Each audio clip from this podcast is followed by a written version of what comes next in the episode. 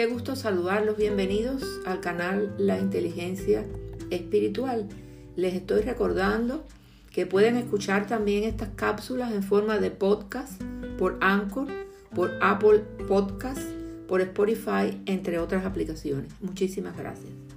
¿Sabían ustedes que existen bendiciones espirituales que están a nuestra disposición como hijos de Dios y que están proclamadas por el apóstol Pablo al inicio de la carta de Efesios? Por lo general, cuando hablamos de bendiciones, nos imaginamos cosas materiales que estamos deseando. Una casa, un auto, un mejor trabajo, pero centrarnos en cosas materiales que no tenemos, o sea, centrarnos en nuestras carencias, nos impiden en muchas ocasiones comprender las bendiciones espirituales que los hijos de Dios hemos alcanzado como expresión del amor y la bondad de Dios en Cristo. Nosotros no buscamos de Dios, Él nos buscó. Nunca podríamos imaginar y ni mucho menos tener las bendiciones espirituales que el Señor nos ha otorgado. La redención mediante la sangre de Cristo, el perdón de nuestros pecados, la adopción como hijos, su amor eterno, una herencia incorruptible, gracia sobre gracia y muchas cosas más. Pablo hace referencia a la búsqueda que Dios hace de nosotros. La alabanza inicial prepara el contexto para la comprensión en nuestra mente y corazón de este aspecto. Alabado sea Dios Padre de nuestro Señor Jesucristo, que nos ha bendecido en las regiones celestiales con toda bendición espiritual en Cristo. Efesios 1:3. Solo hay una persona que puede darnos acceso a estas bendiciones espirituales y es Jesucristo. Por eso nuestra salvación no está en nuestras propias acciones, sino que es un regalo de Dios en Cristo Jesús. Efesios 2 del 4 al 9. ¿Cuánta riqueza tenemos? Pero en ocasiones no estamos totalmente conscientes de nuestra verdadera riqueza como cristianos. Por eso te invito a que con sabiduría e inteligencia espiritual analicemos este importante tema de las bendiciones espirituales. Para eso vamos a estar trabajando con esta porción de la Biblia de Efesios 1 del 1 al 14. Y dice la palabra de Dios, alabado sea Dios, Padre de nuestro Señor Jesucristo, que nos ha bendecido en las regiones celestiales con toda bendición espiritual en Cristo. Dios nos escogió en Él antes de la creación del mundo, para que seamos santos y sin mancha delante de Él. En amor nos predestinó para ser adoptados como hijos suyos por medio de Jesucristo, según el buen propósito de su voluntad, para alabanza de su gloriosa gracia, que nos concedió en su amado en Él tenemos la redención mediante su sangre, el perdón de nuestros pecados, conforme a las riquezas de la gracia que Dios nos dio en abundancia, con toda sabiduría y entendimiento. Él nos hizo conocer el misterio de su voluntad, conforme al buen propósito que de antemano estableció en Cristo, para llevarlo a cabo cuando se cumpliera el tiempo, esto es, reunir en Él todas las cosas, tanto las del cielo como las de la tierra. En Cristo también fuimos hechos herederos, pues fuimos predestinados según el plan de aquel que hace todas las cosas conforme al designio de su voluntad, a fin de que nosotros, que ya hemos puesto nuestra esperanza en Cristo, seamos para alabanza de su gloria. En Él también ustedes, cuando oyeron el mensaje de la verdad, el Evangelio que les trajo la salvación, y lo creyeron, fueron marcados con el sello que es el Espíritu Santo prometido. Este garantiza nuestra herencia hasta que llegue la redención final del pueblo adquirido por Dios para alabanza de su gloria. El apóstol Pablo pasó tres años en Éfeso y como resultado de su ministerio dejó una iglesia establecida en esa ciudad. Diez años más tarde Pablo escribió esta carta desde prisión en Roma y la envió a Efeso. Efesios es un libro apasionante porque nos cuenta cómo podemos nosotros llegar a ser cristianos y cómo quiere Dios que vivamos la vida cristiana. Los capítulos del 1 al 3 nos hablan de nuestra riqueza en Cristo y los capítulos del 4 al 6 nos hablan de nuestro andar en Cristo. El versículo clave de los primeros tres capítulos es el 1.3 que nos introduce al tema siguiente. Dios ha transferido al creyente en la persona del Señor Jesucristo toda su herencia de riqueza espiritual. Sin Cristo y aparte de Él no tenemos nada, no somos nada. y no podemos hacer nada. Pero como creyente, Dios nos dice, qué ricos somos, pero qué poco de nosotros estamos conscientes de nuestra verdadera riqueza. Dios ha hecho a su Hijo la fuente de toda bendición espiritual y en el momento en que le recibimos como Señor y Salvador, se hacen nuestras todas las bendiciones que están en Él.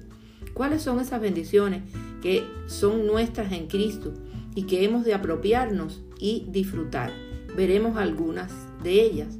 Hemos sido escogidos en Cristo antes de la creación del mundo. Y eso está en el versículo 4. Es la gran verdad de la elección. Qué maravilloso que Dios nos haya seleccionado para ser suyos. Es importante saber cuándo nos escogió y por qué nos escogió. Y por eso vamos a utilizar este versículo de Juan 15, 16. No me escogieron ustedes a mí, sino que yo los escogí a ustedes y los comisioné para que vayan y den frutos, un fruto que perdure. Así el Padre les dará todo lo que le pidan en mi nombre. Este es mi mandamiento, que se amen los unos a los otros. Qué maravilla de gracia soberana. Nuestra salvación no es algo que se le ocurrió a Dios por casualidad, sino que concibió todo este plan desde la eternidad. Por eso nuestra salvación no depende de nuestras propias acciones ni de nuestras capacidades. Es un regalo inmerecido de Dios en Cristo Jesús. Efesios 2 del 4 al 9 pero además hemos sido predestinados para la adopción como hijos, y eso lo encontramos en los versículos 4 y 5. La palabra predestinado significa que somos marcados de antemano. En la eternidad, Dios no solo nos escogió, sino también planificó lo que haría con nosotros. La elección mira hacia atrás y nos dice que fuimos escogidos, y eso lo vimos en el versículo 4, mientras que la predestinación mira hacia adelante y nos dice que fuimos escogidos para que seamos santos y sin manchas delante de Él, y eso está en el versículo 5.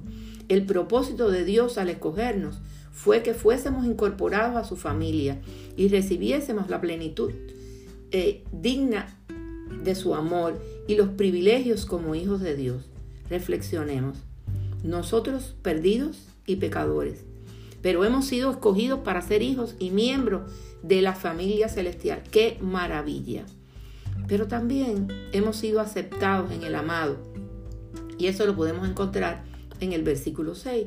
Esto quiere decir que si bien Dios nunca podría aceptarnos en nuestro estado pecaminoso y no regenerado, una vez que confiamos en Cristo como nuestro Salvador, nos acepta en Él.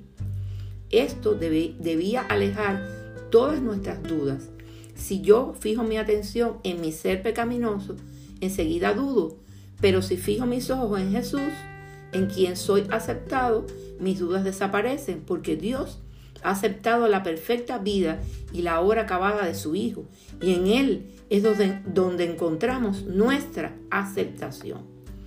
Sabemos eh, que si somos aceptados, esto nos debe traer paz porque ya no tenemos que ocultar más nuestros problemas, ni imitar a otros.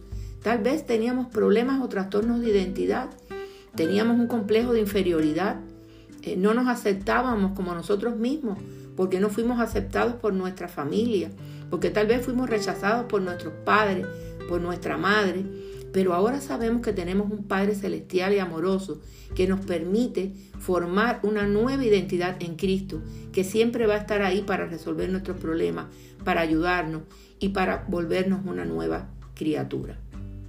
Qué suerte la de nosotros los cristianos, que y más que suerte, qué dicha ese amor eh, inconmensurable de Dios.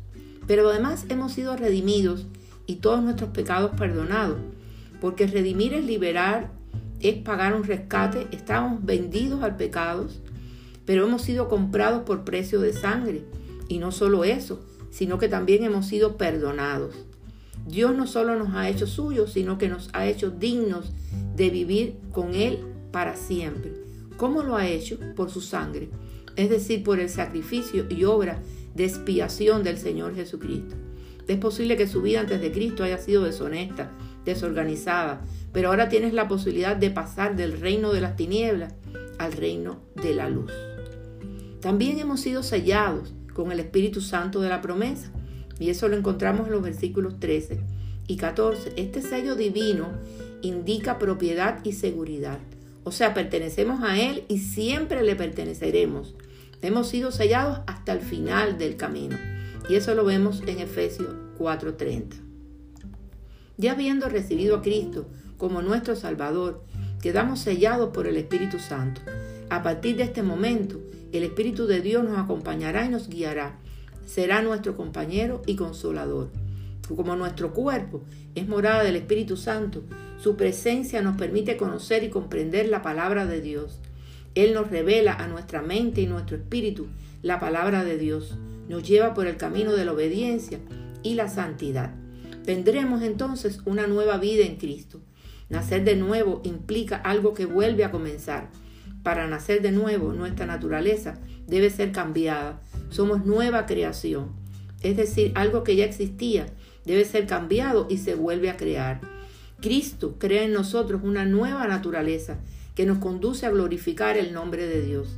El nuevo nacimiento es una obra sobrenatural, viene del reino celestial, no es por decisión del hombre ni por sus obras y actitudes, es voluntad de Dios que nos permite al hombre, que, que tenemos una naturaleza pecaminosa inherente, dejar atrás nuestros pecados y acercarnos al Señor.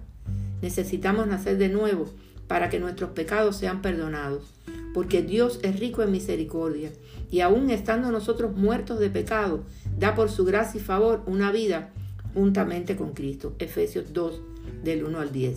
Ante el interrogante de cómo podemos crucificar nuestra naturaleza pecaminosa, la respuesta es indudablemente por el poder del Espíritu Santo, el cual nos permite negar al viejo hombre y colocarlo en la cruz para que emerja la nueva naturaleza. Por tales razones Jesús dijo que quien no naciera del Espíritu no era de Dios.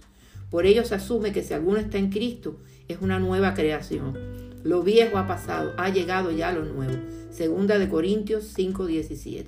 Nacer de nuevo no significa enmendar la naturaleza vieja del hombre, sino que crucifiquemos los deseos de la carne, nuestras pasiones y deseos. La vieja naturaleza debe morir en la cruz de Cristo. Lo que es nacido de la carne, carne es, y nunca podrá ser otra cosa que carne. Juan 3:6.